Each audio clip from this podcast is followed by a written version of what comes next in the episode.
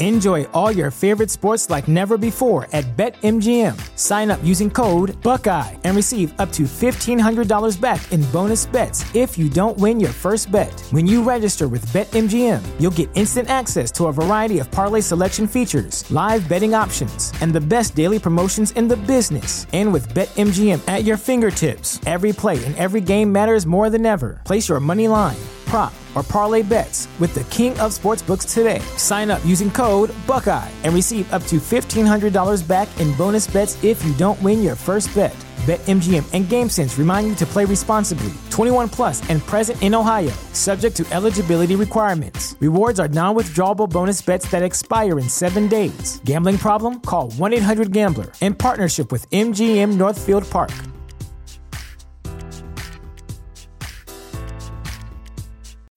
When you need mealtime inspiration, it's worth shopping Kroger, where you'll find over 30,000 mouthwatering choices that excite your inner foodie. And no matter what tasty choice you make, you'll enjoy our everyday low prices, plus extra ways to save, like digital coupons worth over $600 each week. You can also save up to $1 off per gallon at the pump with fuel points. More savings and more inspiring flavors make shopping Kroger worth it every time. Kroger, fresh for everyone. Fuel restrictions apply. TheChairShot.com. Always use your head.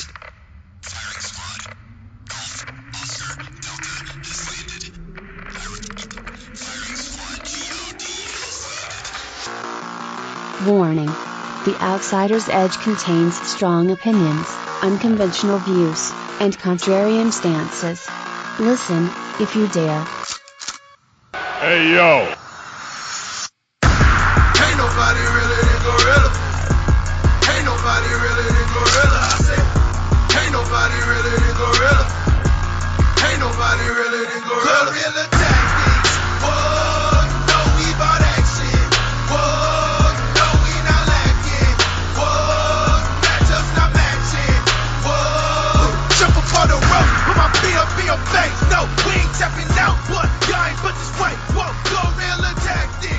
As we are brought in by the Firetones of the Tongans, whom we give all deference to.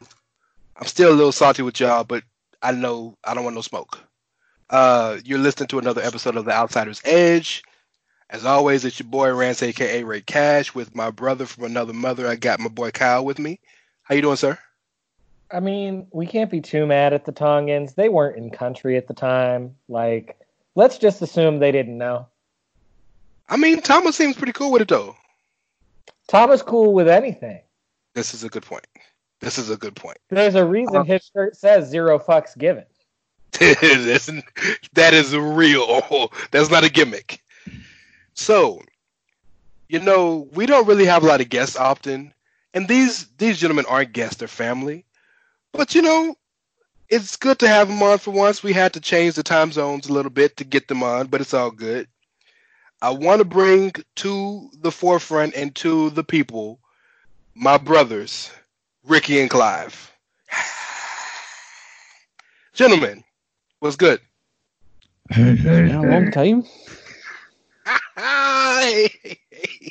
Beautiful. Rick, what's happening, sir? I'm good. It's been a long time. It's been a very long time. So this is kind of a double shot. I did Ricky and Clive. Which will air the day before this will, and they're doing our show, so it's good to get on with them. Yep. Yeah, thanks for joining us from Social Suplex, y'all. Thank yes, you for having us. You're looking forward to this one. So, y'all know this is the show that you can trust and listen to give you unfiltered, unadulterated opinions on anything and everything. Ricky and Clive have gone through a change on their show. Still one of the best shows you can listen to. Probably better than ours, if I'm honest. But they have gone to more format-based because wrestling's got a little crazy recently. The coronavirus has changed the entire spectrum of the business, and they're finding ways to keep their show fun without having to talk about all this drama and nonsense and speaking out and COVID and Predator, this, that, and the other. Yep. However, I wanted to give my brothers an opportunity to come on our show and just spit that fire. This is the uncensored episode. I'm going to leave the door. Hold up. Wait a minute. We have censored episodes? I mean, we don't have censored episodes, but Ricky and Clive, you know, they got sponsors. We don't. Actually, we're sponsored by Lemonade at the Cheshire Media, but nonetheless, you know what I'm saying? Yeah, that's true. I wouldn't want the ball trimmer people to be upset. They win corporate honors, bruh. We also use the word cunt as a term of endearment as well, so that could make it uncensored if you want. I'm sure there's quite a few words you could use that we would never use that you could get away with. Apologies, by the way. I mean, you can literally say that word to the person to your left and insult them, and then turn around and say the exact same thing to the person to your right, and it's a compliment. Don't you love words like that? Like, I love multifaceted words. But the thing is, that word... that word isn't meant to be used like that, but we use it over here like that. I personally find arsehole more offensive. There's just something nasty about that, but the C-bomb, I think it's fine. Well, you know, but people play with assholes. They do. Yes, we do. There's a couple people on the show that enjoy that. So I'm just saying. Don't hate on anything until you've tried it a time or two. Sure. So, I mean, I know I've reached out to you three, and I had some rants on that I wanted to get off my chest. What we could do is just kind of go around the horn before we like really get into it. If anybody got some shit they got to get off their chest to get off, and I can start if you want me to. Please do. Okay. Rick, Clive, we cool? Yep. Hey, go ahead. Yep. Okay. So I have a couple, and I'm going to make them pretty quick because we don't need to spend too much time on nonsense. I have a couple issues with the Naomi situation. On both sides. I don't want to be one of those men, especially one of those black men, that invalidate a woman, especially a woman of color's experience or feelings. I don't want to be that guy. Shout out to my good friend Madeline Lenore on Twitter, who kind of pointed that out to me that I was doing that unwittingly, and I appreciate her for that. Good friend of mine. But I do want to point out that there is a lot of controversy that's happened over the past couple of weeks with the Booker T, his comments on Naomi. Now, Booker shouldn't have said shit. Shouldn't have said a damn thing. Should have kept his mouth closed, because it does not look good when you are bigging up every other person who consensus of fans thinks are lesser talented than Naomi. But you criticize her. When you can criticize, Alexa could be criticized just as much as Naomi could be. Lacey could be criticized just as much as Naomi could be. Dana could be criticized just as much as Naomi could be. But you give all them credit. They're just women. Not talking about guys, right? But one thing we have to get out of, especially as black people, is not being able to criticize our own. There's a difference between being attacked and being criticized. They're not the same thing. Naomi is not the greatest talker. She don't need to be, but it's okay to mention that. Naomi is not the greatest in-ring storyteller. It's okay to mention that. She might not have to be. I think it is absolutely 100% unequivocally true that Naomi has been overlooked unnecessarily for too damn long. That is it. Full stop, end sentence, end paragraph, next page. I think it's also important to be able to mention her flaws in the same breath. Booker didn't do that well. Booker only talked about her flaws and didn't mention her positives. Booker didn't try to build her up and help her. He may want to help her in the behind the scenes, but he did not do that in his open conversation. But so often we have moments like this and situations like this where something is said that becomes divisive, and you got this group fighting this group when everybody should be behind Naomi. Who doesn't like her? Who doesn't think she's talented? Who doesn't think she's deserving? But there are now going to be people who are going to argue semantics because they're going to say Booker was right. And you're attacking Booker for nothing, which completely invalidates the whole point that everybody was talking about. And that is hashtag Naomi deserves better. Floor is yours, gentlemen. Clive, you next. Me, right. I think it's a bit of a concern now that, first of all, Booker T seems to have something to say when people of colour are in the wrestling headlines for controversial reasons. It seems to always be the first or one of the more foremost, and it seems to go against the grind. I'm not sure if I've formed a full opinion on that, but that a pattern is emerging and developing with him sort of speaking against what predominantly black wrestlers feel they've went against them. So Mark Henry too, by the way. Mark Henry too, yeah. Yeah. As for the Naomi thing, you are right. I think in terms of a fully formed character, there are better on the show. I mean, look at the work that Bayley, Asuka, Sasha Banks are all doing at the moment. Some excellent work going on with them. Naomi, I know you've got the accolades, and some people don't give much weight to the accolades, but I think you have to, considering where she came from, where she was a cheerleader. She was one of the Funkadactyls. She has won Battle Royals. She's had, Rance, you're a fan of these, she's had moments in Royal Rumbles. This one recently, where she came out looking absolutely splendid. To viral. Yep, viral. People that had never seen wrestling before had thought, who is this? So she has value to the company. So if they were going to do this, Naomi deserves better. Tell me who's the next person in 3-4 months' time? Who's the next person who's going to have a clean loss?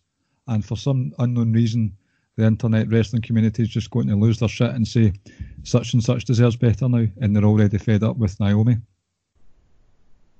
That's a good point.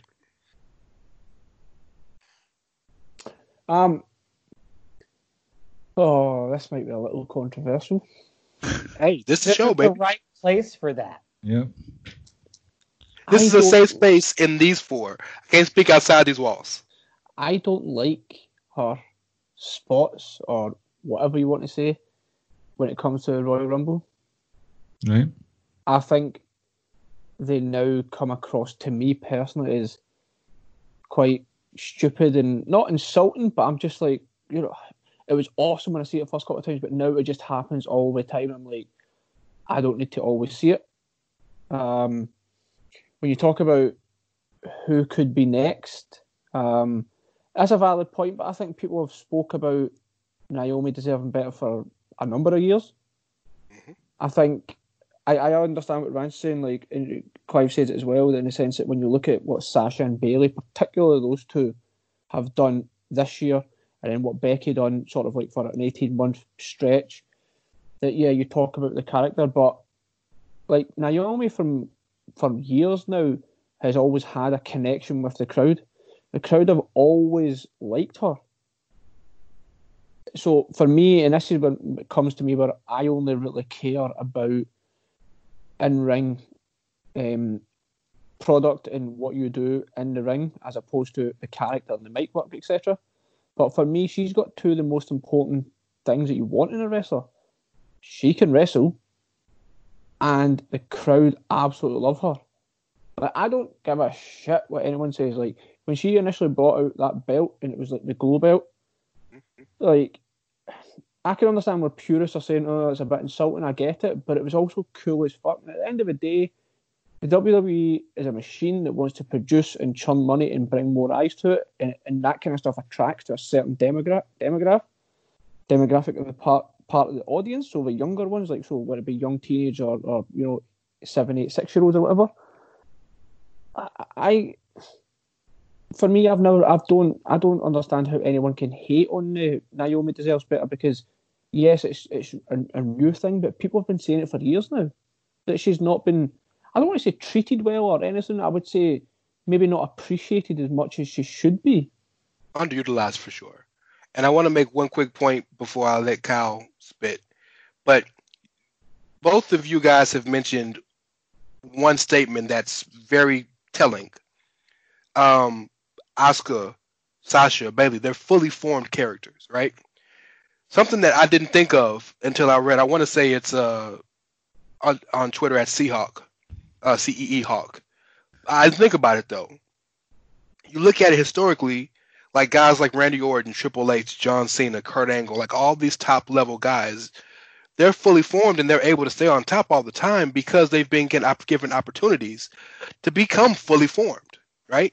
You can literally recite the arc of Randy Orton from when he was doing the overdrive and was the babyface pretty boy who joined into Evolution, and then he got kicked out of Evolution, and then was the pretty boy who wanted to become the legend killer, and then became the legend killer, and then started hearing voices. And it's like, you could do that.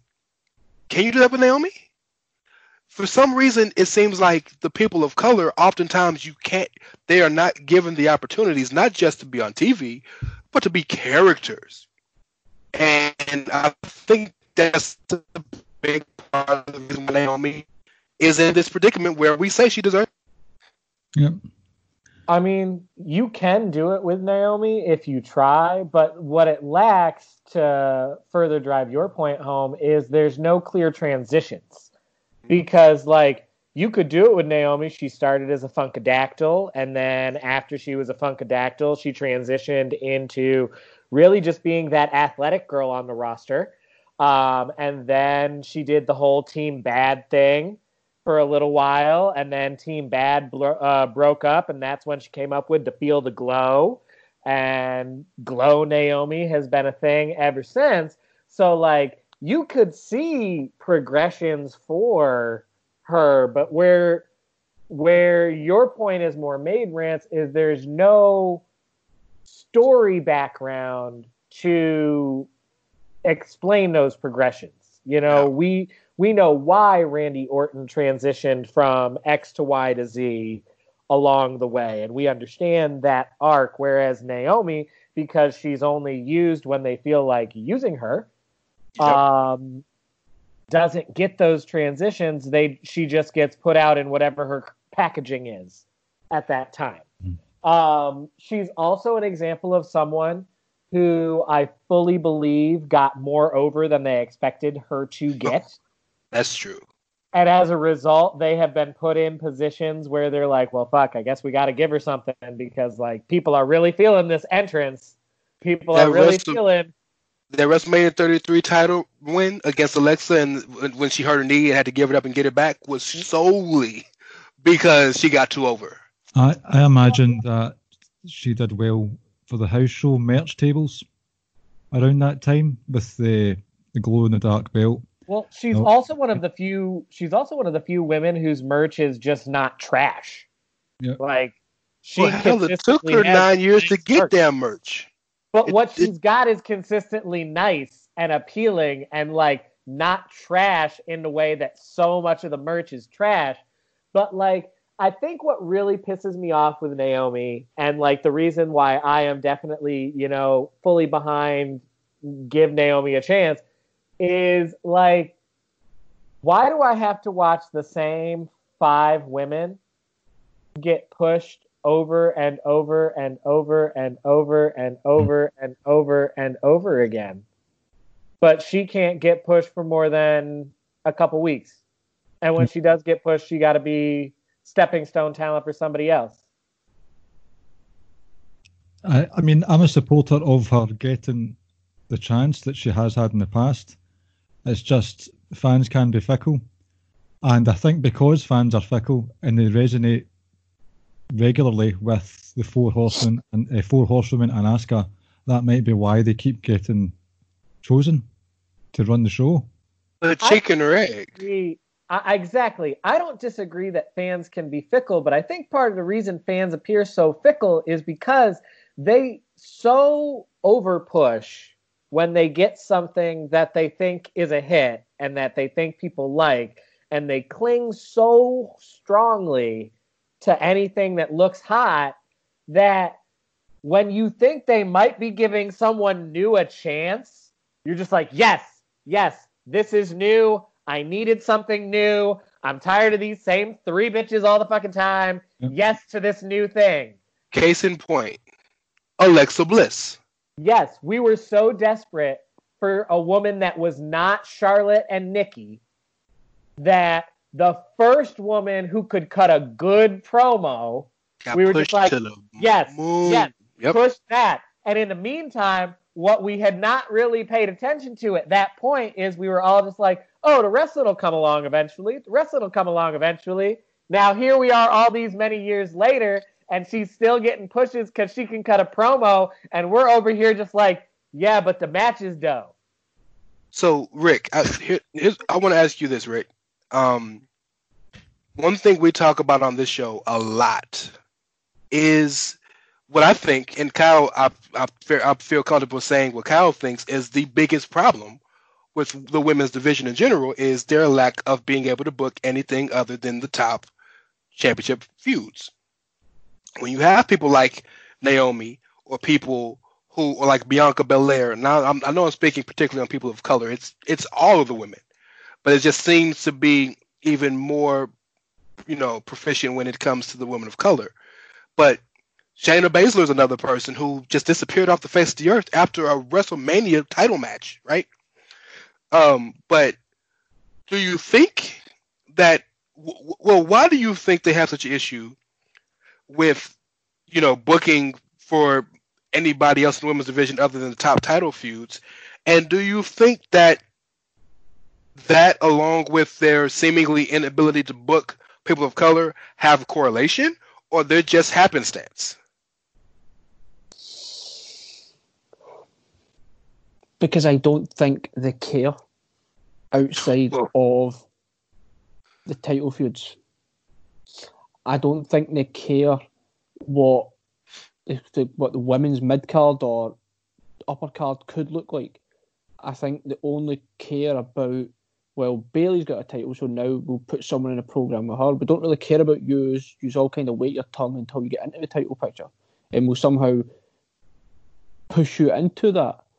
But I think, for me, personally, when it comes to like stuff like wanting to push people, I think what the problem is with fans in general is if someone's not in a title picture, that's not deemed a push.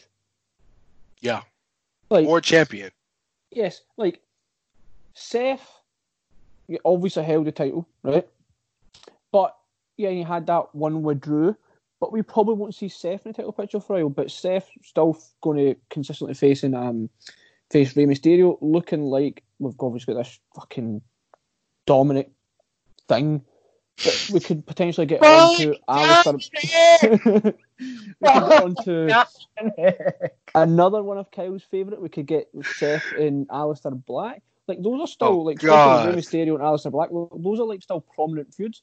So yeah, you're not in the title picture, but wait. Who? I don't know who that is. No, I can kick him off. I can kick Kyle off the show, and it can just be Ricky and Clive and friends again. So we'll have a triple threat at SummerSlam. It'll be Drew McIntyre, Dominic versus Alistair Black.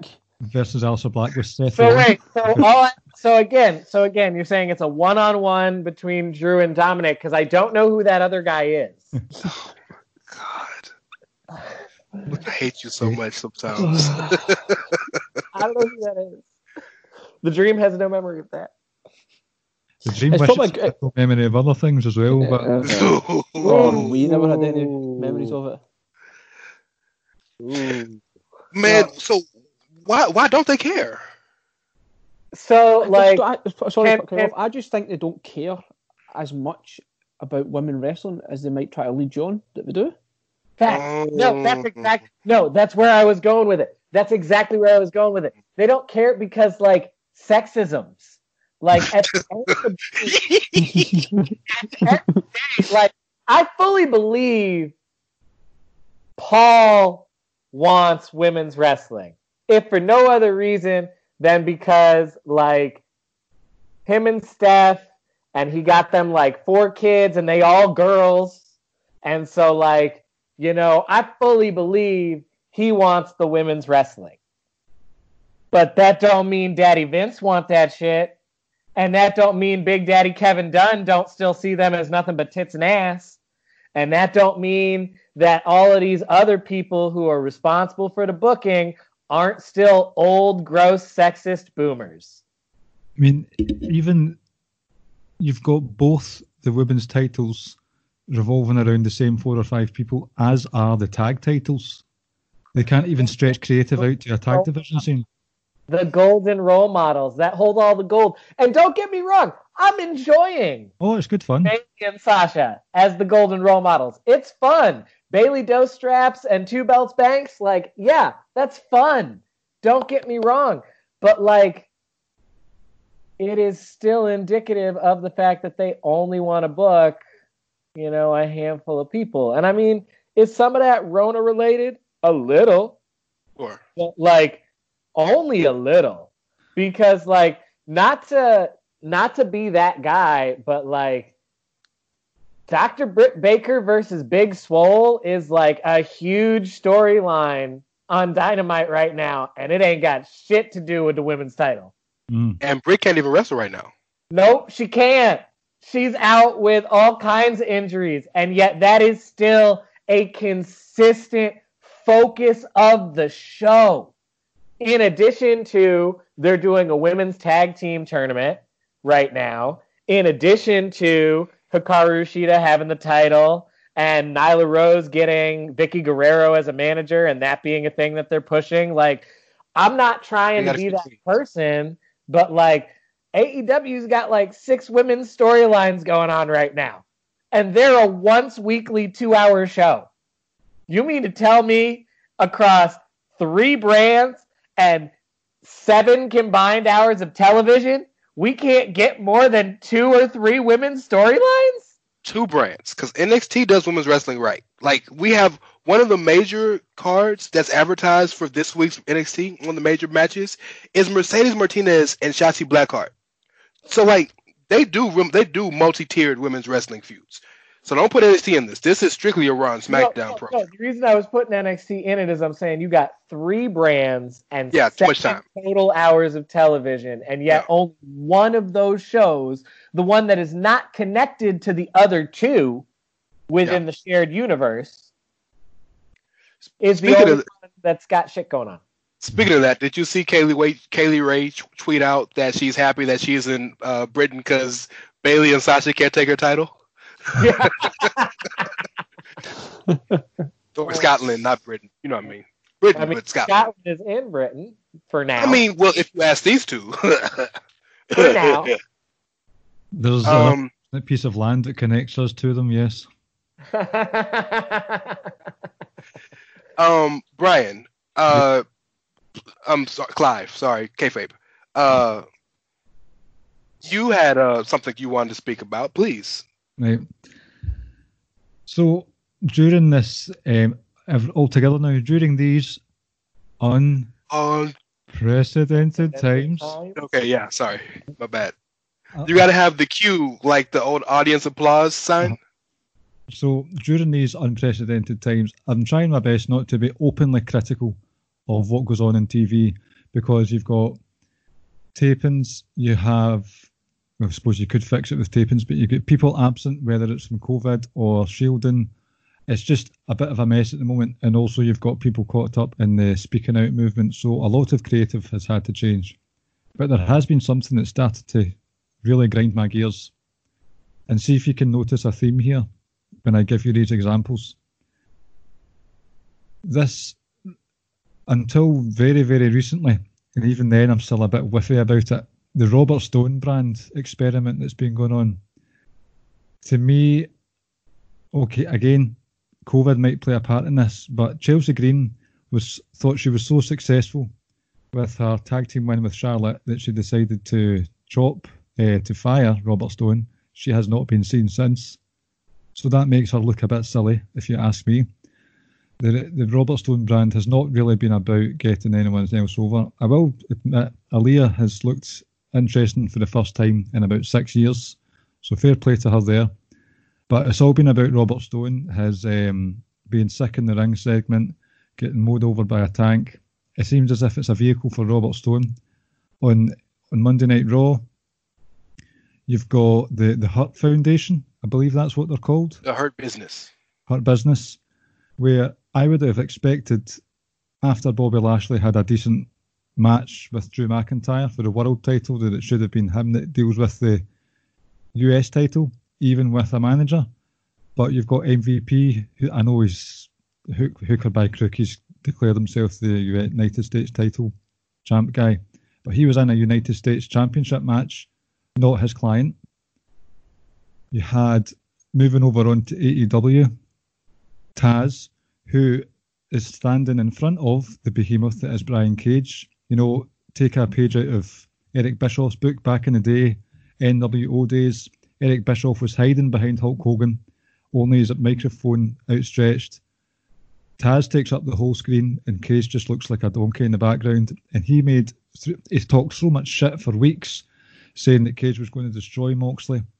You cannot stop the machine, Brian Cage. And he threw in the fucking towel. Not Brian Cage. Taz made Brian Cage look like an absolute bitch. I don't know, man. Brian Cage was doing a pretty good job of making himself look like a bitch during that match before Taz threw the towel in. Like, everything about that match was pretty fucking weak. It was the weakest match on its card, and it was the main event. Mm-hmm. And also, correction, it wasn't Taz, it's AEW, who made him look like a fucking bitch, the same way they made Brodie Lee look like a fucking bitch. That way it made Lance Archer look like a fucking bitch. Same way they made Jake Hager look like a fucking bitch. Every guy who's over 6'5". Why would you bring in, especially those last three, Brodie Lee, Lance Archer, and Cage, who came in, especially the last two, on... I know we're kind of moving away from what you want to talk about, Clive, but they came in on monstrous hype. Cage, it'd been building for so long, and it was what he should have debuted a while ago, but he got hurt. Only to have them lose their first significant feud. Why would you put them in? And I don't care if it's Mox. Because they don't. Mox is fucking great. Because they don't know how to. They don't know how to set people up properly because they're relying on the stars they've already got. And they didn't have a whole lot to begin with. So they're trying to, like, keep those people relevant. But, like, by doing that, all they do is rob the legitimacy of all these new people that they're bringing in. But that is still indicative of a problem that we knew they were going to have from the beginning. You can't let the boys have the book. Hold on. AEW could be next. Because Clive has a very salient point I want him to make. AEW could be the next... Because that's a real conversation to have.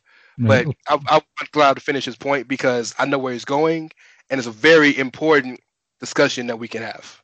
Bad use of manager.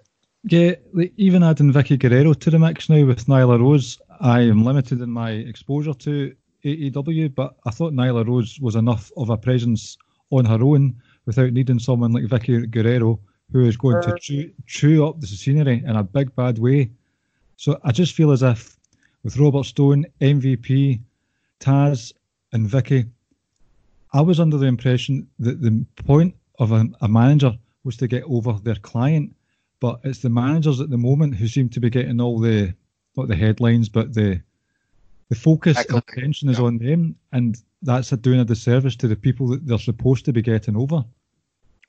To further your point with Nyla Rose, her catchphrase was legitimately, "I break bitches." That was her big shit. Was "I break bitches." She was not lying. But I mean, are they so does Nia Jax, but not on purpose. I want y'all to know that that SpongeBob meme where he's holding on to the side of the rock like breathing hard. That's what I'm doing right now when he just said that. Is it a lie, though? Right. Clive, please continue. That was my point. I just think... No, you're absolutely right. Bad use of managers. Like, the whole point of being a manager is that you are supposed to be getting your client over. However, I won't say that it's unprecedented, because if you look back at Hulkamania... the feud was against Bobby the Brain. It wasn't against fucking or not Bobby, it was against Brian Heenan. It wasn't against fucking all of the different people that Heenan employed. It was Heenan versus Hogan. Heenan was determined to destroy Hulkamania and was going to get whatever client he had to get to make that shit happen. Difference is, back then, they had three guys. I give no disrespect to Piper. So, four guys. Hogan, Andre, Piper, Savage. That people cared about. Right? That could sell a card. So, you can't put them all... Okay. But DiBiase wasn't always in the main event. You're right. Right? Neither was Piper, right? You can even say Warrior, but Warrior came on a little later on as things went on. Warrior was lightning in a bottle anyway. They could only capitalize on that for so long. Absolutely. So I think that point, as compared to Clive's point, is that it had to be Heenan because it was the flavor of the month. This month you had this guy that Hogan fed to. The business was different because the business was... People thought it was real. You want to see the good guys succeed. 2020, the business is different than it was in 1980 for multiple reasons, but especially now in 2020 because the purpose of a match isn't to win. The purpose of a match is to do the coolest moves you can do and hit all the spots you can hit, and then go see what the ratings are after the match is over. When the purpose used to be, I want to win this match because the winner of the match brings home the, say it with me, everybody, winner's purse. Right? So it's different. So in with that regards, Rick, tell me if I'm wrong. Maybe the focus of a manager is different. And I wouldn't even call MVP a manager because he wrestles every week. But maybe the focus of a manager is different. I don't like it, but maybe it's changed. What do you think, Rick? You watch more AEW than anybody here. I mean, like, when you go back and you watch Heenan, DiBiase, Jimmy Hart, Cornette, Bischoff to an extent as well. A lot of them were like front and centre of the screen. Yeah, I was especially during the matches, like they were always involved in some way, some shape or some form, like, you know. So I understand where Clive's coming from, but they're still nuances from 10, 15, 20, 30 years ago that still be done back then that we do now. Maybe it's like more in your face or more noticeable now. But a lot of the things that current managers do, it was happening like a decade or two decades ago. I think it just all seems to happen at the same time. I think that maybe it's noticeable because every show there's weird management use. I think I figured out what the difference is. The managers and valets of the previous era weren't also in-ring performers at the time that they were managing. Okay. Their in-ring performing days, Jim Cornette was not still... He would still take bumps as the payoff to the feud, but his days of actually working the ring were long past him. By Heenan. Exactly Heenan, Hart, all of them. By the time they were actively, primarily manager/valet, they had long since stopped being primarily an in-ring performer. Whereas Rogers, the former Robbie E and MVP and a lot of these other managers that you're bringing up, they're still at least semi-active in the ring as performers. And as a result, like, they become much more the focal point of the feud. I was thinking of another big manager when Umaga was around. We all knew the Armando Alejandro Estrada thing, but, like, he was not an in-ring performer. So even though he was front and center to the gimmick... To your point, though, I'm going to make Clive's point with that one analogy, which it... I'm going to help Clive actually on this point. Remember, the whole gimmick was, my name is Armando Alejandro Estrada, right? And then he was so charismatic that they took him away from Umaga because he was getting more over than Umaga was. Right. And Clive's point, I think, and we talked about this before we got on this on this podcast isn't that they don't need to be front and center, because they do, because they're the talkers. They're the ones telling the story. It's that they're taking the focus away from their client. Robert Stone is taking all the focus from Aaliyah. Do you even care that Aaliyah wrestles? No. The point should be Robert Stone should get you interested in watching her wrestle. Do you care that Vicky is managing Nyla? I care about Nyla less now because Vicky's managing her, because Nyla was interesting as kind of this Native American Ronin, so to speak, right? But and the two biggest take, and keeping with your point, the two biggest takeaways I have from Taz's representation of Brian Cage are that he threw in the towel and made him look like a bitch, and that he took a dig at WWE's handling of the COVID. That's it. That's the only. Well, they're the most memorable things from his representation so far. And to further that point, so people were shitting on Cage for the way JR even was shitting on Cage for the way that he reacted to being given the FTW title, only for Cage to give an interview later where he was like, I did what Taz told me to do. Taz told me to act like I didn't give a shit. So I acted like I didn't give a shit. I forgot all about that title. That's just, it's bizarre. And like, you know the beautiful thing about the FCW title when it was an ECW? They didn't acknowledge it.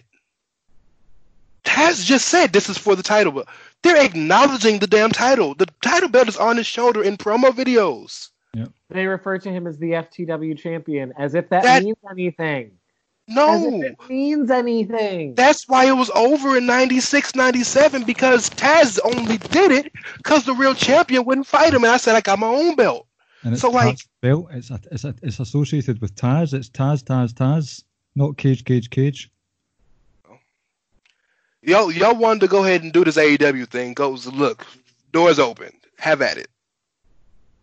I mean, there's not a whole lot to say other than they're all of a sudden obsessed with demos now. Like, they are obsessed with the fucking demos. Well, okay, I have a AEW conversation I'd like to have, and I want to go to Rick first. Cody, don't call me Rhodes. The TNT title, right? I appreciate the fact that in this time of COVID, when you don't have your full roster, Cody is kind of using the TNT title as a way to give a bit of a platform to unsigned talent who they may want to sign later. Ricky Starks is a great example. Eddie Kingston had a great showing, right? Sonny Kiss, that was probably the highlight of that entire show. Right? Mm-hmm. Now you got Warhorse coming, who has worked his ass off to become a viable person, viable name in the indie sphere, if you will. Do you think that these are all positives and amazing things I think that he's doing for his company and for the independent wrestling community? But do you think that these things are being helped or hurt by Cody's need, let me not put words in the mouth, by what it seems to be Cody's need to be front and center? And if, because to me, what I mean is, it feels like these are great moments for these people, but instead of them being about the people, it's being made more about Cody by his need to kind of ingratiate them to the community and leave them the ring and give them kind of the Benoit pop after the match. Like, how do you feel about that whole TNT title situation? First of all. Oh, shit. He hit you with that. First of all. We're going to act that Cody is bringing relevance to a mid-card title by doing an open challenge. The amount of takes I've seen on Twitter saying that, like, we're just going to completely disregard John Cena's US title open challenge, like that wasn't the shit, like that wasn't the first time, like it's been, like where it was a significant spotlight was being shown on the mid-card title scene. I tweeted a while ago, and I mean a while ago, I understand what Cody has done and how much he's achieved, but Cody going out and helping create a company and a viable rival one day, potentially, to WWE, and I say to WWE, not just NXT.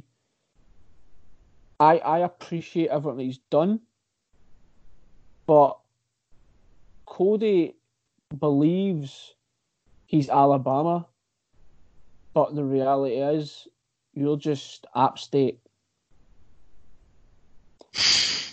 Cody believes. Oh, ha! That's what I tweeted out.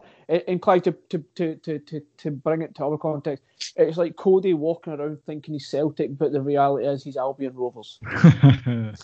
In the sense that, yes, you've done so many great, such great things, right? But the reality is, like, your in-ring work isn't even that great. I'm not a fan, and as you all know, I couldn't give a shit if you cut a promo. I couldn't care less if you're connecting with the crowd. If you don't produce in the ring, I couldn't care less about you. Unless you're Bray Wyatt. Oh, God, don't start. So, I've never been on the Cody hype, never been on the bandwagon. Like, you know, even some of the stuff people saying, oh, like, what was it, the match he had with Dustin? I was like, it's a good match, but there was a lot of smoke and mirrors, like, all the blood and guts. Wait. Smoke and mirrors? Was that a pun intended? Actually, wasn't. But, no, like, don't get me wrong. Like, I love seeing, quote unquote, like, people we've not heard of, or, like, indie wrestlers coming in. Like, I think that's great. And I think what they're doing in that sense is, like, look, come on in, we'll have a match. And basically, you know, please remember when it's time to come sign for us or WWE, like, we're the one that gave you the opportunity. So, you know, they're keeping their foot in the door, so to say. No, I'm just not a fan of him or of it. I say that for me, it's always coming down to the in-ring wrestling part, and I just don't see it. I don't see it at all. Clavert? I have to admit, I'm torn, Rance. I actually spoke about this in my wrestlingheadlines.com brand extension columns that I've been doing. I'll never get used to that new name, and I know that was the original name, but yes, it's forever LOP to me. I know, yeah, Lords of Pain. This whole Cody open challenge thing where he goes over, he gets the fireworks, he gets the blood, he gets the thumbtacks, he gets this, that, the next thing. On the surface, that looks like it's just AEW is my toy and I will do whatever the hell I want with it. But, you know, Rance, I'm a fan of story, fiction, kayfabe stuff in wrestling. And I might be working myself into a shoot. Much love, hail, Hulk Hogan, all that stuff. But I think there is a heel turn coming. There have been hints at that, where he's not taking his opponent seriously, where he's acting like a bit of a dickhead. And I wonder if it is actually a super meta. Cody is listening to the fans, and he is listening to the criticism, and he's going to turn that to his advantage and become the American Nightmare again in spirit as well as in name, and he'll be super duper heel. So from that side of things, I actually am enjoying what I'm seeing. Well, there is the very heavy room. All those fucking seeds. They're planting all those fucking seeds for that Four Horsemen shit, and yeah. Like Cody Rhodes should be fucking ashamed of himself if he allows himself to be part of any kind of Four Horsemen anything. That is just blasphemy. But that's not really the rant I want to go on right now. The rant I want to go on right now is, like, I need AEW to read the room, okay? I need them to read the room, and I need them to stop bullshitting us all, and I need everybody to just accept that the real star of the show, the real star of the company, is cowboy shit Hangman Adam Page. And they need to just be pushing the fuck out of Hangman Adam Page. Why has he not turned on Kenny yet? I need it. Because Kenny will turn on him. That's what it looks like. It looks like it's going to be Kenny turning on him. You know what? You know what? I'm fine with that. You know what? I'm fine with that because plot twist, Hangman and the Revival are the faces in this anyway. So fuck it. I'm here for it. You know what's ironic? Just a couple of years ago, like Hangman was the one that was always like, no one really cared. It was always about Bucks. It was always about Kenny. But see, in the last 12 months, for me, Hangman's at the forefront of that now. He's the fucking star. Yes. It's him. He is the man within that faction or within the group. And I think the thing is, like, legitimately, they realize it because, like, he has been the center of everything to do with them as a group for, like, over a month now. For months they've been doing this. Is he still our friend? Is he not our friend? Oh, wait, now the Revival are here, and he's really got more in common with them, and, like, they're a lot more like him than we are. We were just, like, his convenient friends, and I'm just like, yeah, because he's the star. There are many reasons why Adam Page is a star in my eyes as well, but the main one, and it's a silly one, but I'll be damned if his music doesn't sound perfect if it was closing a pay-per-view. Like, yeah. As the lights fade and he's holding a title aloft and you've got that... Yeah, that fucking music. Rip just... Should close a pay-per-view. It's great. Oh, so great, yep. You mentioned the word, Clive, that I think just really encompasses the booking style of AEW, and it's meta. Everything is just ultra, super, meta. Perfect example. Everybody in the world knows, if you pay attention to wrestling, that the Revival, a.k.a. FTR, and the Young Bucks don't like each other. In fact, the reason FTR is called FTR was because the Young Bucks started that by saying, fuck the Revival. Revival used it and stole its strength from it, much like black people do with the N-word, and made it their name, right? Mm-hmm. Why are they friends? I'm convinced Adam Cole suggested that. I'm convinced because only a black man could suggest something that genius. Yes, Mr. Jenkins. But that's super meta, right? They cool. They tagging together. No, y'all should have beef. The only reason FTR should be in AEW is to take down the Young Bucks and become the champions. Y'all haven't even talked about a title match yet. Meta. Cody and his ever-loving quest to outdo every single Southern champion in history, right? He's trying to outdo Dusty, trying to outdo Flair, trying to outdo Eddie Graham, everybody. But it could all be for the purpose of Cody becoming the dastardly leader of the New Four Horsemen. Meta. Everything is so meta. John Moxley thinking he's Hulk Hogan in '89 fighting the next big man of the week. Meta. John Moxley is proof that the WWE was right to never make Roddy Piper world champion. You never make your second fiddle the top attraction. That's a lot to digest there. I'm not sure. That hurt my heart. Probably right. John Moxley is proof that even though we don't like the things Vince does, he does them for a reason. Because John Moxley is doing every single thing he wants. And look, I am the biggest shield mark you can find. Do you give a fuck about John Moxley right now? No. Not even a little. Like, how sad was it that they were the main event of Fight for the Fallen, and I was, like, not all that excited about it? The only reason you watch Fight for the Fallen, besides the fact that we have a wrestling podcast, was for Sonny.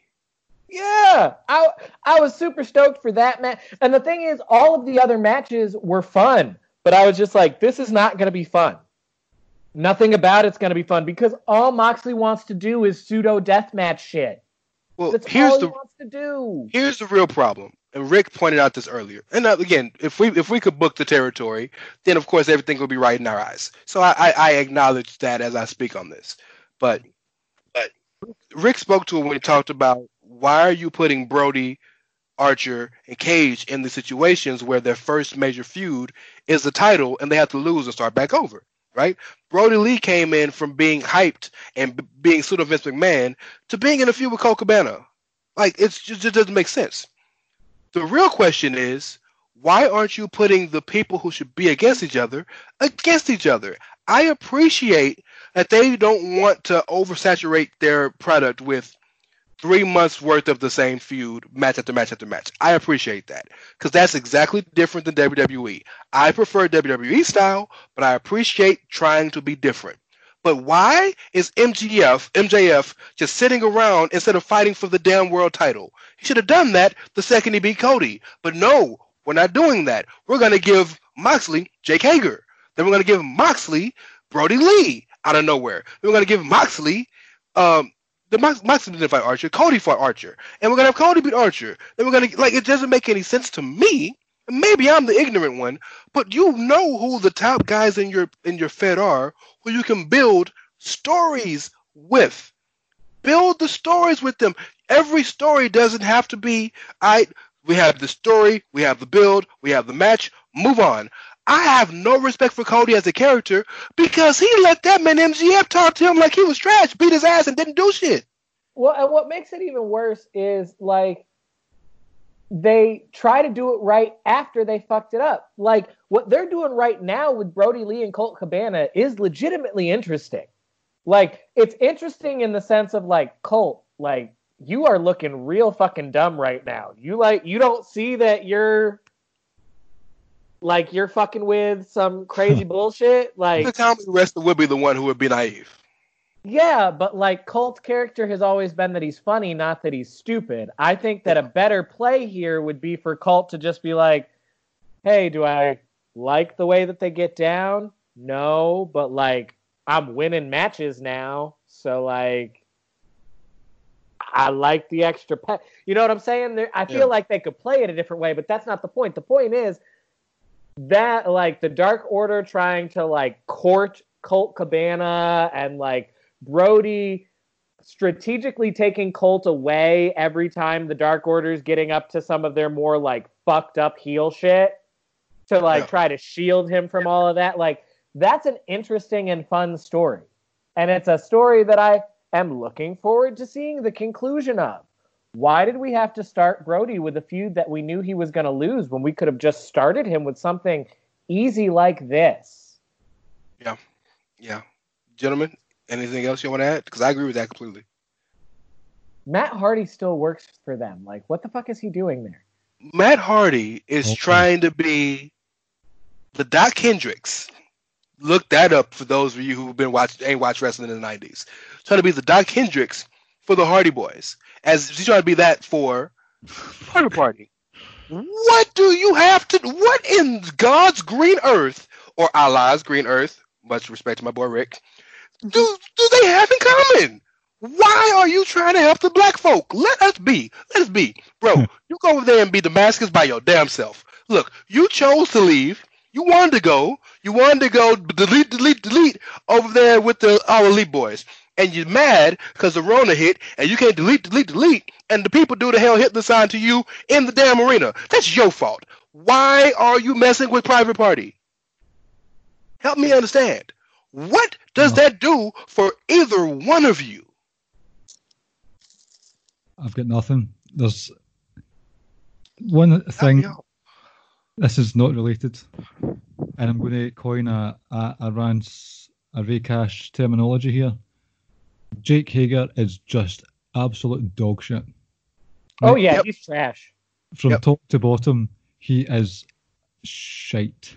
And he's a trash person, like, as a real human. So, like, he's just all around awful. It's funny to me how people say the Inner Circle is the best thing, the best stable in the business. Mm. But Hager's trash. Proud and Powerful never wrestle and never win. So, like, the only reason y'all good is because Jericho get wins? What, like, Sammy? If they have Proud and Powerful as a tag team, then why did they have to have Jericho and Sammy be a tag team for a while as well? Who gets more title shots than Proud and Powerful do? When was the last time they were actually If the Inner Circle... I mean, if the Inner Circle is supposed to be a vehicle for Jericho, then, like, why does it feel like Sammy's the main character to me? But I mean, it should feel that way because it should be a vehicle to get Sammy over. I'm not saying that they're doing that wrong. It should be a vehicle to get Sammy over. But like, it's a shame that Santana and Ortiz, and Rick said that, and that's a great point. When is the last time they had a tag match? Just Santana and Ortiz versus such and such. When's the last time they had a match, period? The Stampede. Yeah, they do the 5-on-5s because they got the 5-on-5 tonight. But that's what I'm saying. Like, other than like these like 5-on-5 mass stable matches, they don't wrestle, period. They don't even get to do trios because anytime it's a trios, it's Sammy and Jake and Jericho. It seems like a very mismatched stable. I mean, and it's really sad. Like, they were the funnest part of the Orange Cassidy juice bath. See, when you think of Evolution, they all look as if they belong together in terms of a stable. Yeah. The Shield as well. But the Inner Circle, there's just... You can tell, and multiple people have gone on record for this, like, you can tell that they originally intended for that to be Gallows and Anderson. And when Gallows and Anderson re-signed with WWE, they last seconded to Proud and Powerful. I know I'm biased, and I admit my implicit bias in this statement. However, I think my statement still holds water. It hurts me still to this day that Santana and Ortiz didn't choose NXT because NXT needed a new top tag team. And you see the struggles that they've had. Fandango and Breeze, right, are right now the top face tag team. NXT needed a new tag team, and the main roster, honestly, you know, when Andrade is building up a team of people that, like, would make sense to be with Andrade and aren't a thrown-together team of muscle, like, that's actual proper use of them in the role that you've got them playing in AEW right now. Yeah. And Zelina is a manager that like actually gets her clients over and doesn't take over the storylines for herself. Because Zelina doesn't wrestle or take bumps. Facts. She just hits you with that Hurricane Rana every now and then. Poorly. So we've went off on AEW for a while. I do want to be fair and talk something negative about WWE. Oh, there's plenty to say, so let's do it. Oh, my God. We could go 3 podcasts in a row. But one in particular I want to talk about, and it's something we never talk about on this show, but I think it's relevant because I want to talk about the bigger point and the bigger picture. Rick looks too damn comfortable right now. Looks like you about to take a nap. I laid back just to listen to Kyle's rant. That's fair, because it was good. I hate the ratings talk. I abhor ratings talk.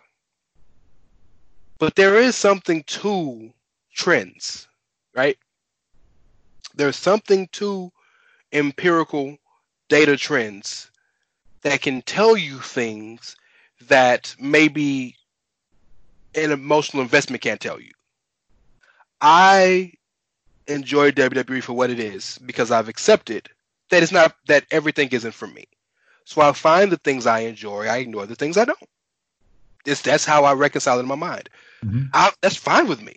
Most people can't do that, which is completely their prerogative. But, like, Raw is still, every week, top 5, this and that and that. But every week you hear numbers just drop and drop and drop. SmackDown numbers just drop and drop and drop. I want to know. I know, and I had this conversation with somebody the other day.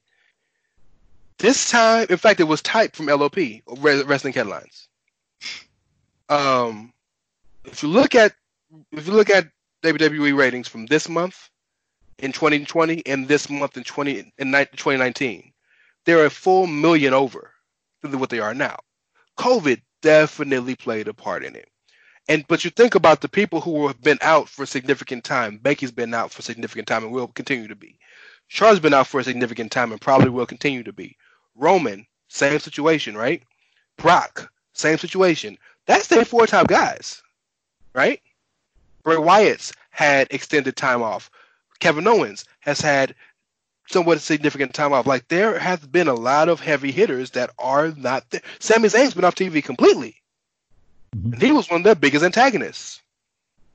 But while I got all four of us here together, I want to really get down to the nitty gritty, and I want to talk really about creative versus expectations. Because everybody wants to attack creative, and everybody wants to say creative has the problem, and creative is trash right now, which creative isn't great probably. But you hear Moxley get on the internet and talk about how there's a 74-year-old madman writing scripts and all this. And all this shit, right? Everybody wants trash creative. And you hear all these people, like the new guys that signed with Impact, Eric Young. If you don't have 5 minutes for me in a 3-hour show, then something's wrong with you. Where does the line... What'd you say? Is there something wrong with you if you don't have 5 minutes for him?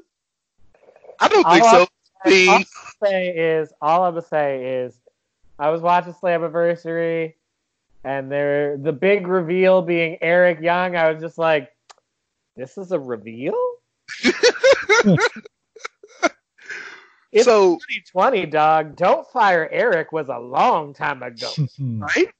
Don't Fire Eric, World Elite Eric, all this stuff.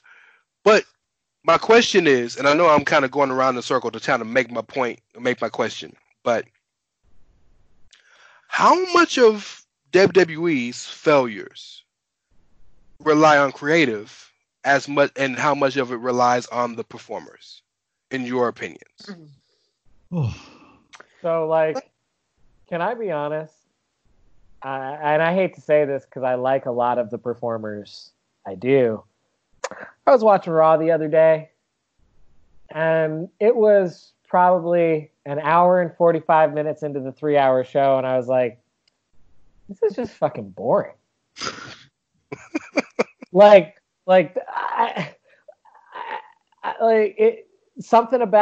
some of it is on how many performers are out. Some of it is definitely on how many performers are out, and just the fatigue of having to see the same handful of people over and over. And I'm just like, I don't care for Dolph and Drew as it is, and we got to have them in a match again because Andrade, this time Drew's got to pick this up. Yeah, Andrade and the Raiders, we got to do that again. It's just so repetitive, and so it makes all of the matches feel so meaningless because it's just like nothing moves forward narratively. Watching these people compete over and over and over again, but nothing is moving forward. The one thing I appreciated this week with the Seth storyline is fuck you, Dominic. At least, the kendo stick shit, that was at least narrative progression. All right, cool. Yeah. You took that dude took your dad's eye out, allegedly, in the dumbest stipulation ever. But whatever. Cool. Obviously, you want to fuck him up. That makes total sense. But yeah, no, some of it is the people that have been out because of COVID. Some of it is the people that they had to straight up fire and forget like a bad fucking habit. Remember how they thought they were going to push Austin Theory? Yeah, where has Austin Theory gone? Yeah, remember how they thought they was going to push Austin Theory and how, never mind. Remember how we thought that the Cruiserweight title thing was going to be interim? Ooh, maybe not. Yeah. So, some of it is the talent that they had to straight up forget. But I do, and I want Ricky and Clive, I want you guys to jump in. That's true. But when I speak of, do we blame the what's the percentage of the blame, creative or the performers? All I hear from almost every person that leaves WWE is, well, creative stifled me, or they don't have time for me, or they didn't have anything for me, or nobody listened to me, or I didn't like the scripts and this and that. But then every successful person says, well, I did what I want. Well, you have to find a way to make it work. Well, you know what? The only thing in WWE that's promised to you that you can really earn is opportunities and time. And when you're out there, they can't do anything to you. Cena says that. Roman says that. Rollins says, every Brock has said that. Every person that's successful says that. Dexter Loomis has found a way to get pushed. I don't want anybody to tell me it's not possible. And he doesn't talk. But I saw Sam Shaw. I know what I'm getting into. Chrissy Hemi's still scared to this day.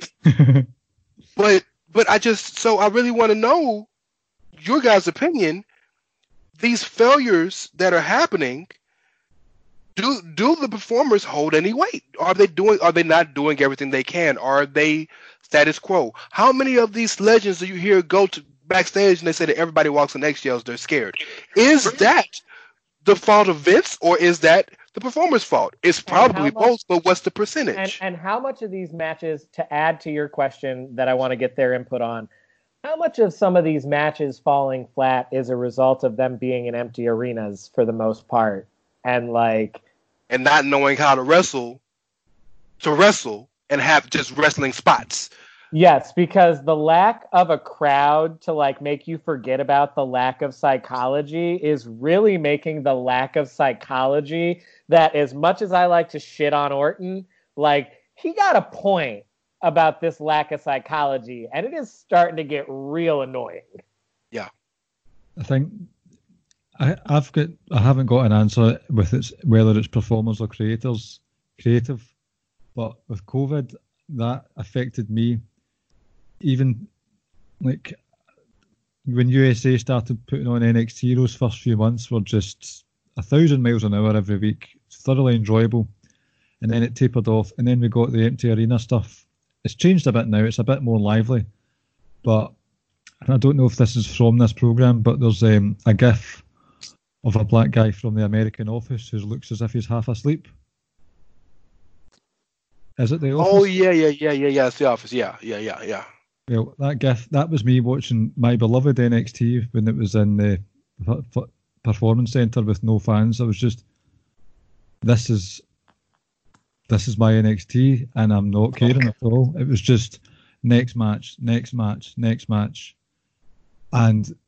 I was not going to watch it, but my enjoyment was wavering, and I've not watched a proper Raw and SmackDown for a long time. The last SmackDown footage I saw was the Bray Wyatt promo. No, because everything legitimately feels like you're watching a dress rehearsal, not the actual performance. Mm-hmm. Because like everything about even as a fan of wrestling, we don't really consciously realize how much you depend on the fans being around, because like without the reactions to the promos don't deliver the same way. Without the reactions in the match to the high spots don't deliver quite the same way. And to pick up on Kyle's point about them just doing the same thing over and over again, they say there's a criticism levied at WWE that they don't do long-term booking. They do. They just do it too much, and it drives itself into the ground. I mean, look at this hacker gimmick. What hacker gimmick? Exactly. That was disappointing, to say the very least. They did the same with Emelina. I'm pretty sure Lana had the same kind of treatment as Emelina with these. Eva Marie, and I know part of that was intentional, but same thing. Just several weeks. It just goes on and on and on, and it's the same things. Okay, that story is progressing, but it's just a tit for tat with the storylines, and maybe people are just getting bored of seeing those same faces, but not having an end product like the hacker. I think the hacker's a great example of the criticism that you bring up, because they have on multiple occasions spent all this time building something up only to like trash it before they even actually debut it. Mm. Yeah. And then we've spent like all this time investing these vignettes or these segments like Eva Marie, you know, we knew she couldn't wrestle, and like that was part of what the gimmick was, but like it was going to be fun to finally have that match where like she either got the shit kicked out of her or she pulled some bullshit to win. And to the hacker story, more importantly, the hacker was the reason why Otis found out that Sonya messed up him and Mandy, which put them together, which has been a major storyline in SmackDown. So, like, the hacker played a big part, right? So, for them to not, to just kind of scrap that, and, I mean, everybody in the mama knew it was meant to be Ali. Yeah. And now he's not even on the same damn show. It's like, so, everybody knows. Lost match back. I don't have a problem with that, because it's who he lost against. It's who he lost against. My problem with that is the same problem I would have with AEW, in the sense that you don't need to do that. You do not need to put Cage in with Mox. You don't need to put Ali in with Bobby Lashley. You could have put him in with Shelton if you wanted to, or you didn't necessarily do the MVP angle with him. That makes sense. That hacker thing could have done wonders for Ali. You think so? I don't know. I was intrigued. I wanted to see how it played out. I don't know that necessarily would or wouldn't, but it really bothers me, and I think Brian makes a really great point. Like, it just really bothers me when they spend weeks making a big deal out of something and then just scrap it. It was far too long, that one. I don't think the hacker gimmick would have done wonders for Ali, because one thing I know about Vince is Vince doesn't like when you're saddled with something. It's the reason why he strips stuff away from people all the time. Right? His favorite people, his biggest characters are fully formed characters, but they're standalones, right? So you think about it, like, John Cena became John Cena after he stripped away everything from him. Like, he don't rap no more. He's just generic John Cena who does John Cena stuff, right? That's when John Cena became John Cena, right? Like, a lot of the time, Roman Reigns, everything about the Shield except for the music and the vest was stripped away from Roman, because Roman could talk. Why Shield promos, right? That was taken away from him. He went through, even people talk about Roman never changed. Roman changed the gear and it didn't work, and he stripped away from him. So with Ali having to have this hacker gimmick, I think would have hurt him more in Vince's eyes than anything, and relegated him to continuing to be a mid-carder. Mm-hmm. Now I think, now that Vince, WWE is a toy box. Literally, Vince is playing with the toys. And you know how when you had toys when you were little, this toy has your interest for so long until you get another one, right? Now that Mustafa's back in Vince's purview, Ali's gotten bigger, which helps. He has. He's well over 205 now. Yes, that helps tremendously. And Ali is becoming relevant. Fair, but all over 205 is a shit show. Well, some of the motherfuckers was not over 205. I'm just saying. Akira Tozawa is nowhere close to 205. I'm sorry. Brad Tozawa is nowhere close to 205. Oh, Brad. You think Brad's heavy? I think Brad is light. Oh, aye. Yeah. Grand Metalik have been levitating on those scales. By the way, I love how so much criticism has been levied towards WWE, and they respond on SmackDown by giving us Big E in the singles, Grand Metalik, like everything we complained about. Here you go, Jeff Hardy finally beat Sheamus and moved on. Here you go. Remember Happy Mania? This was Happy SmackDown. Oh, SmackDown. My beloved show has fallen so far. It's an interesting dichotomy to me, because, they say there's no new stars in WWE. Well, what the fuck you think Drew McIntyre is? That's a new star. Like him or hate him, that's a new star, right? Thank you, sir. Thank you for that, right? Like, the Street Profits are technically a new star. Right? Mm-hmm. There are tons of new stars all over the damn company, but you don't give them credit because they didn't win when either when you wanted them, or they're not what you're paying attention to this second. But there are new stars all over Raw and SmackDown. I mean, am I wrong in that assessment? No. You're not wrong.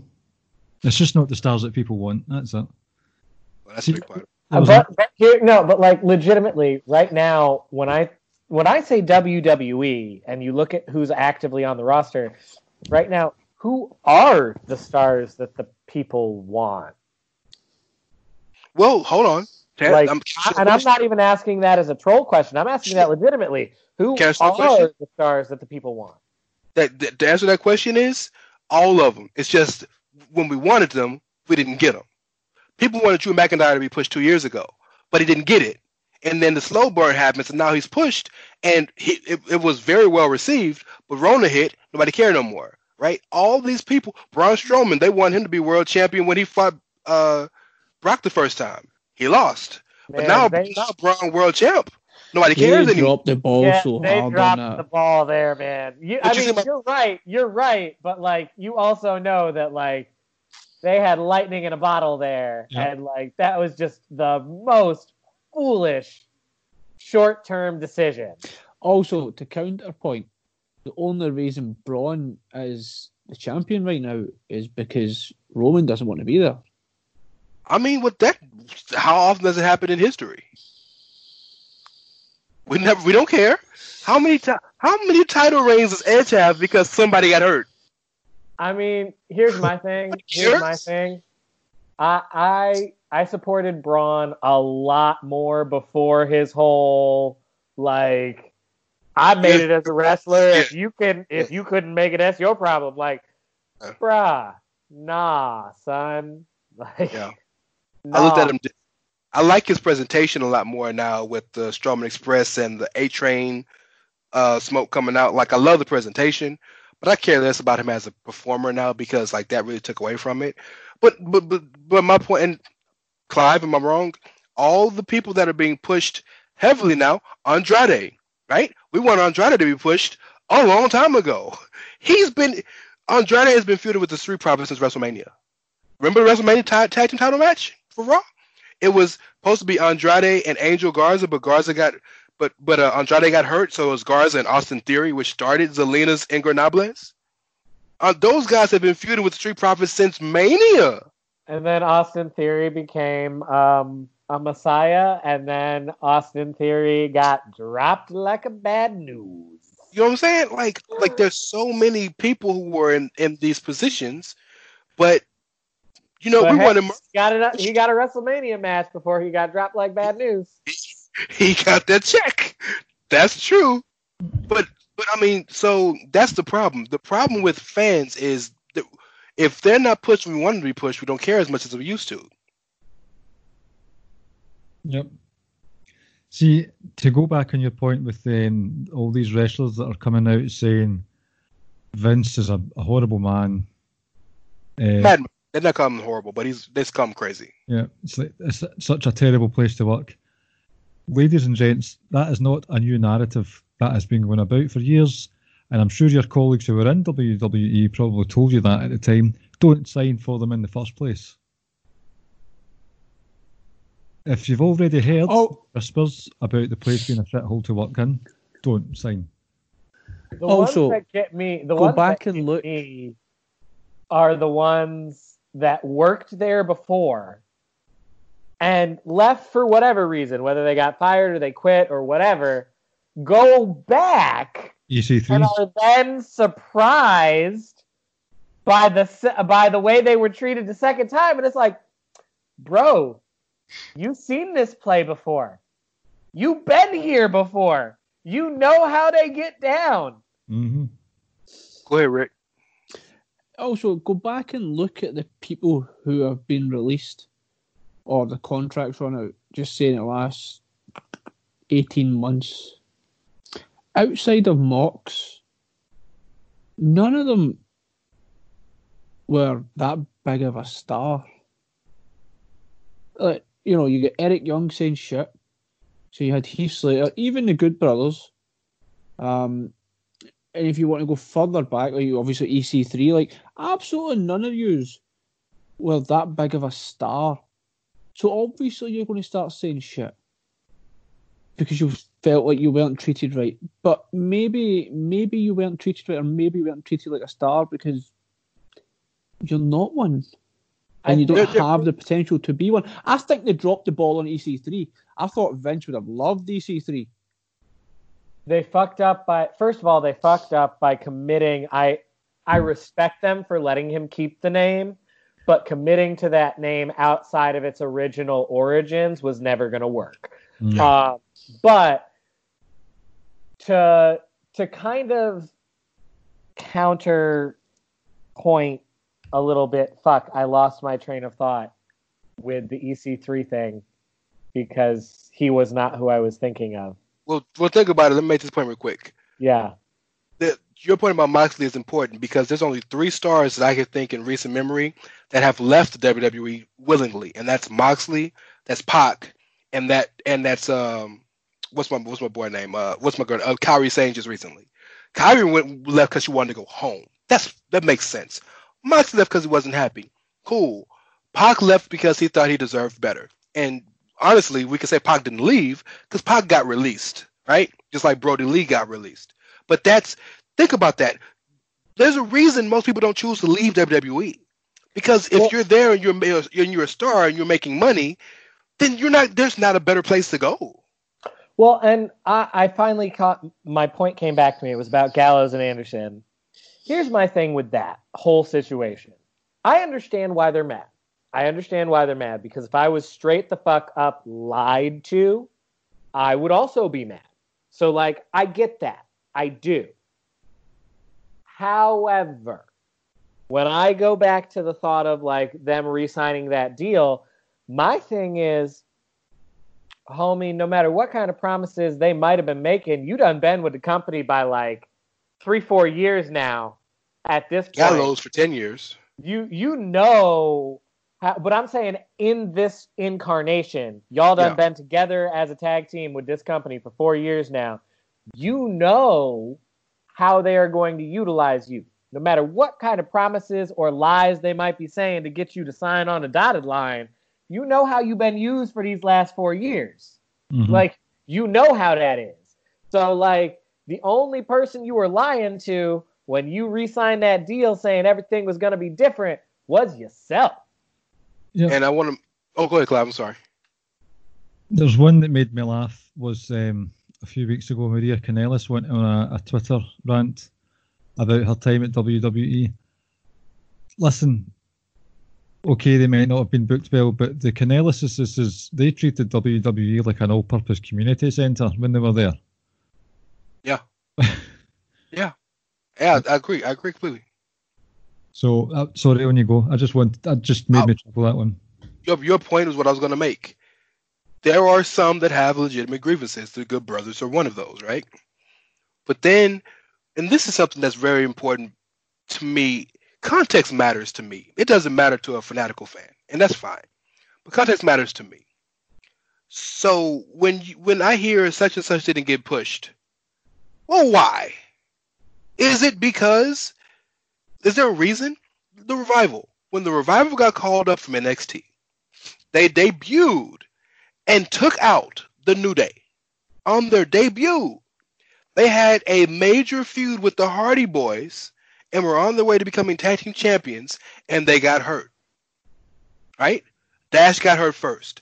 As Dash is coming back, Dawson gets hurt. You have to understand, in this business, with as many people that WWE has under their employ, if you get hurt, it is next man up. Do you have an opportunity to get some Finn Balor?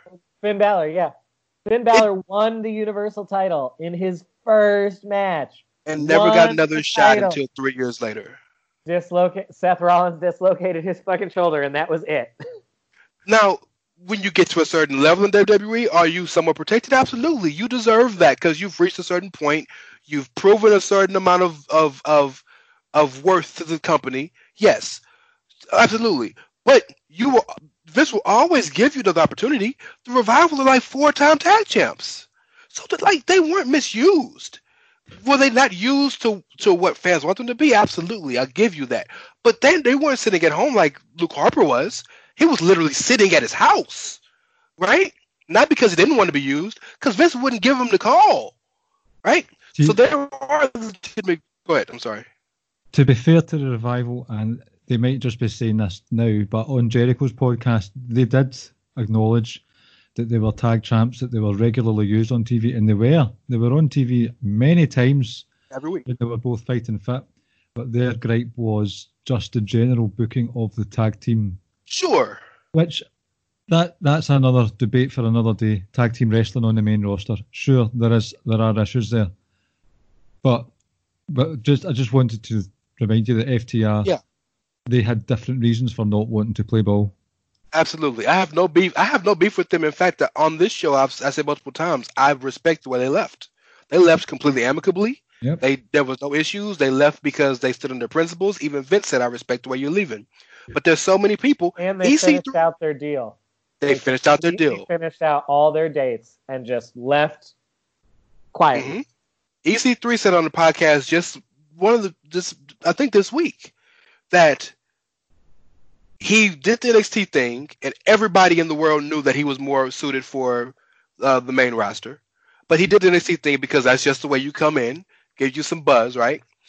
He got called up in a situation where he knew he should have been called up on, because that was at the time they called up those NXT guys to freshen up the product, and they showed the vignettes for weeks and weeks and weeks, and nobody ever did nothing, right? He said he was hurt. So what can you do with him when he was hurt? Now, ultimately, should they have found something for him to do? Yes. But if you were hurt, if you're hurt in your... Let me give you a better example. If I apply for a new job right now, and it's a great job, and when they call me for the interview, I'm out of town? You think they're going to wait for me to come in town to interview? No, they're going to interview somebody else and give somebody else the job because I missed the opportunity. That doesn't mean that they're wrong. So there were so many situations in which people really have legitimate grievances. I have spoken ad nauseum about Luke Harper on this show and about how he was screwed by that company.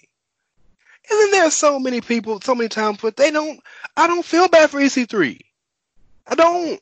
I'm sorry. I don't. You were hurt. You missed your opportunity. It happens, right? It is what it is.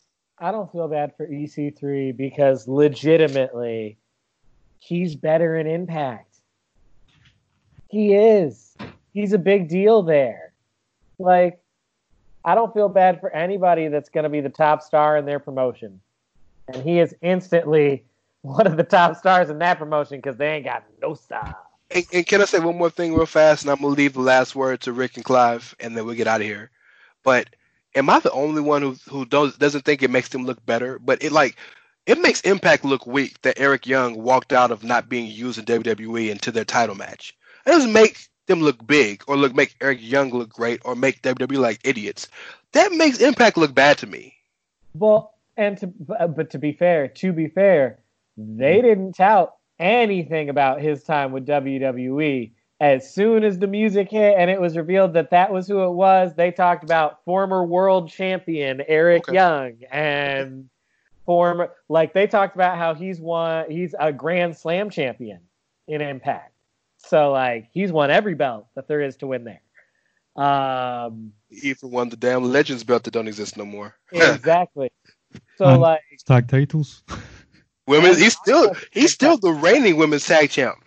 Yeah. So, but yeah. So, when he came out, that was what they kept saying. You know, Josh Matthews and Don Callis. They just kept talking about how he is the former world champion and blah blah blah. Rick? Nah, I don't have too much to add on. I think bottom line, I think Kyle says it quite well. What kind of situation you're getting into. You took the money, and however you're treated, that's how you're treated. If you want to stand up for yourself, but at the end of the day, you know who you're getting into bed with. Yep. So for you then to start bitching and moaning about after, and it's what made you think it was going to be any different? What made you think they were going to treat you any differently from anyone else? Not saying that's good or anything, but stop going into it looking so naive when you know there's a good chance that you're not going to get what you want out of it. Oh, but everybody thinks they're going to be the one that breaks through the glass ceiling. Oh, yes. They're going to be the one. And they're going to do it their way, the way they want to do it. My name is John Moxley, and I'm going to come to WWE, and I'm going to wrestle death matches. What? Oh, John, just give it a rest. Renee Young must look at her phone and say, ah, shit, here we go again. I'm saying. Last word, Clive. Last word, my brother. So I did have to step away there, so I didn't hear much of what was said. But if it was me, and I finally got the chance to go to WWE, I would see that as, right, I've done my hard work in the Indies. I'm going to take it easy, keep fit, and I'm going to play Uno with the New Day. And I'll be a camper. Up, up, down, down, baby. That's the goal. Yeah. Some FIFA. Yo, man, Creed for G4. Creed for G4. Which is only going to be bad for the New Day because Creed ain't going to wrestle no more, which means that Big E for champion. Listen, you don't get a PhD in nothing without being smart enough to realize that when you rupture your Achilles, it's time to start looking for plan B. Yeah. Oh, no. You know how the Street Profits said they want all the smoke? Mm-hmm. Right? Creed wants all the bags. He wants all the money. He wants every bits of it. Oh, yeah. Kyle, did you know that they do a Dungeons & Dragons on Up, Up, Down, Down? Yeah. Oh. Yes. Okay. You and the dungeon master is Freddie Prinze. That's correct. Yeah. All right. Before we get out of here, any last hot takes you guys want to hit, or we good? Anything I don't think. Is there any? Go ahead. It's not a hot take. It's just remember Dexter Lumis is watching. If I see that motherfucker's head pop up in your video from behind you, I'm done. How good was that tweet from Roderick Strong's Twitter account? Just a picture of Dexter Lumis's face. Yep. Oh, alrighty. So is Dexter Lumis to Roddy as Bray Wyatt was to Xavier? Poor Roddy. Cute. Shouldn't be that scared. Oh, come on. Cry on, Kyle. Yeah, shoulder crying. Last topic, and we're out because I want to ask you this. But I forgot to ask you this. Just give me a yes or no and a quick answer. Undisputed Era. When they inevitably turn face. Should they do it now for the story, or should they wait till they have fans? I question them turning face, so... They got to eventually, right? They've been heel for like 4 years. They got to eventually. But that's so good. They're too loved. Well, let's just say they do. Let's say they are going to turn face. I don't think they will. Can you drag it out to the point you can get fans in there? I don't know what the situation is over there, but, I can't imagine there's going to be fans anytime soon. You can keep them being, like, smug bastards. That's, like, their character. Kyle? I think everything that's happened during COVID-19, like, moments, as Rance would say, they've just seemed less significant. Like, Drew winning the title at WrestleMania was huge for us over here. We all loved it. But you needed the crowd there as well. Yeah. I think there's certain things that you just need the crowd there for that specific moment. Although Drew talking into the camera and saying, everybody who's there, you with me, like, that was... Oh, yeah, like, see, yeah, some of the things you pick up and you can hear them talking and stuff, like, that's great, but as Kyle mentioned earlier on, like, we need the fans back. Like, spots and moments and matches just don't seem as big without the fans. I mean, I'm okay with them not turning face, especially if it allows me to get Adam Cole beating the dog shit out of Pat McAfee. Because, like, I'm here for that. Clavert? I was going to say the same thing as Kyle. I mean, that's a work. Aye, but it's great. I don't know how people think that wasn't. Yeah. Because look, I like Pat McAfee, but he is a dick. So I know, but see on the see you've got the watch-alongs that the jobbers and stuff do on the network or the YouTube. Like you've got the watch-alongs of a pay-per-view, and you've got the NXT guys and Rosenberg and Sam Roberts, watching the shows. Well, Pat, there's another video of Pat and Adam going at each other, and that no, they got beef. Like every time they're in the same room, they have beef. This is a long game. This one, this will be Takeover 35 main event. What would be the purpose of it if Pat McAfee's not going to take a bump? No, Pat McAfee's been training. How long can you keep and look, he's a punter. It's cool, I get that, but he's in great shape. He for a punter, I don't think he shied away from contact too much though. No, he's yoked. He's one of the few punters that actually can get it. Like he really he's an athlete. He's not just a guy that kicks. He's an actual athlete. I mean, I know the storyline would not present Adam Cole as the face in that scenario, but for me, Adam Cole is definitely the face in that scenario because Pat McAfee is a douche bro and a half. Daniel Bryan in WrestleMania 30 type face. Daniel Bryan was the face. He was out here talking about protect the planet, and we supposed to hate him for that? Oh, I'm talking about WrestleMania 30, but no. Okay, if that's the case then, The Miz was right. The Miz was Bryan right. was always the heel. Right. Rick, Clive, thank you for coming on. We appreciate you guys. Yeah. I know it's late down. Find you. Tell listeners where they can find you. Get your plugs out. Clive. Actually, hold on. I want to see Ricky do the plugs. Go ahead, sir. I don't even know what I want. Let me go get one. You want me to just see while you do that? Can I plug another couple of things? Of course. Whatever. This is your time. I forgot to say it on my own show, but in the next few days, members of Lords of WrestlingHeadlines.com/Lords of Pain have been doing a fantasy draft for the last few weeks.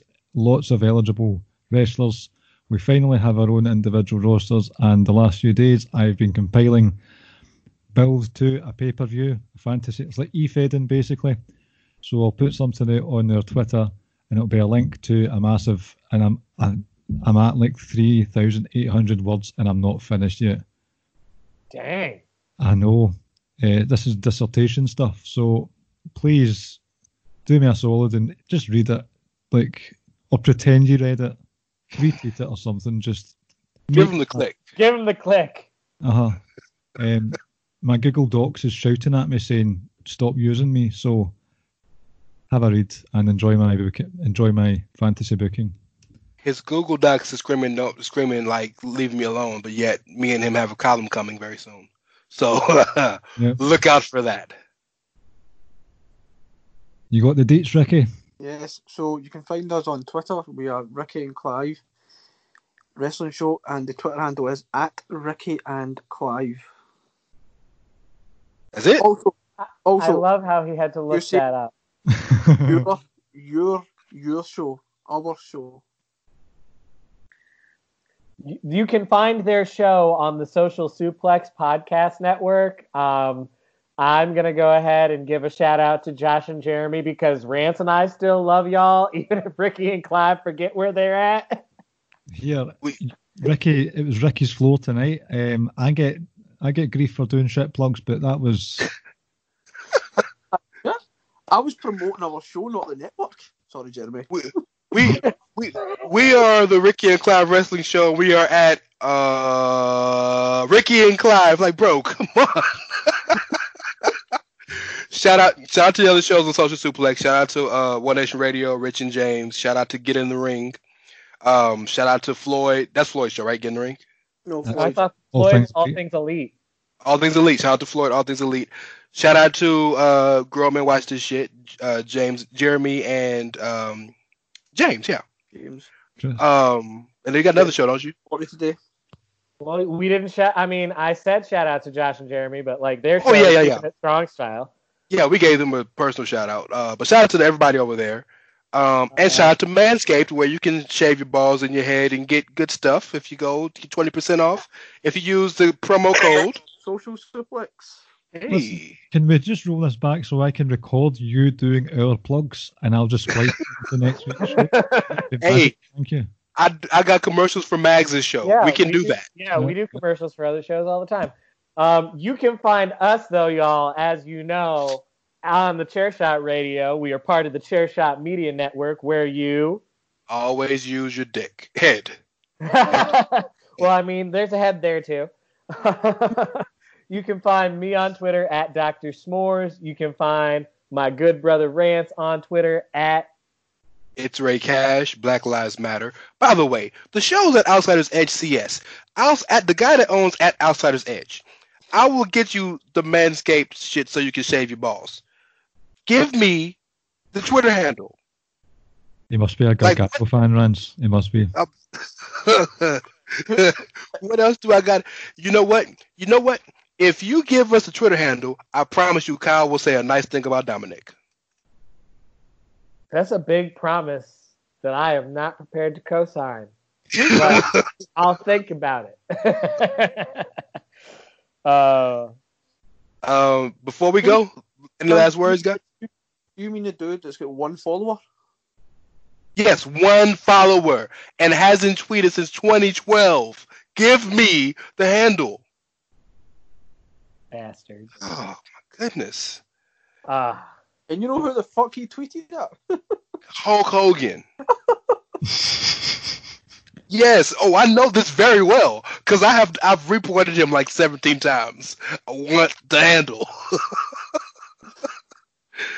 Oh, okay. Yeah. The handle because y'all, you know, we're just some increasingly older men doing what we can out here to try to make it through this corona-filled world. And sometimes we're going to say some controversial things like John Moxley is not world title material. And sometimes we're going to, you know, fuck up or lose our train of thought or just, you know, have some fire takes. But no matter what, y'all, we're out here chasing our dreams. And you got to respect that. Because, like, if you don't, well, we just don't give up. Fuck. All together now. Fuck 'em. Thanks for listening. We'll catch y'all next time.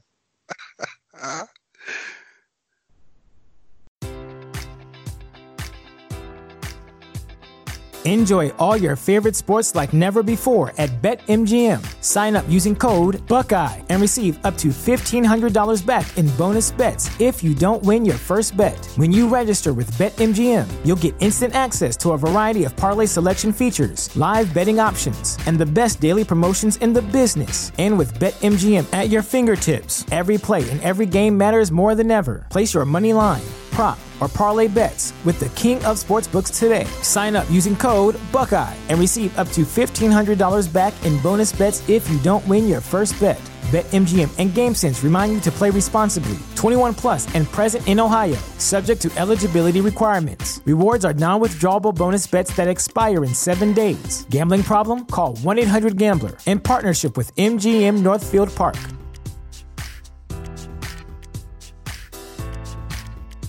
You know how to book flights and hotels. All you're missing is a tool to plan the travel experiences you'll have once you arrive. That's why you need Viator. Book guided tours, excursions, and more in one place. There are over 300,000 travel experiences to choose from, so you can find something for everyone. And Viator offers free cancellation and 24/7 customer support for worry-free travel. Download the Viator app now and use code Viator10 for 10% off your first booking in the app. Find travel experiences for you. Do more with Viator.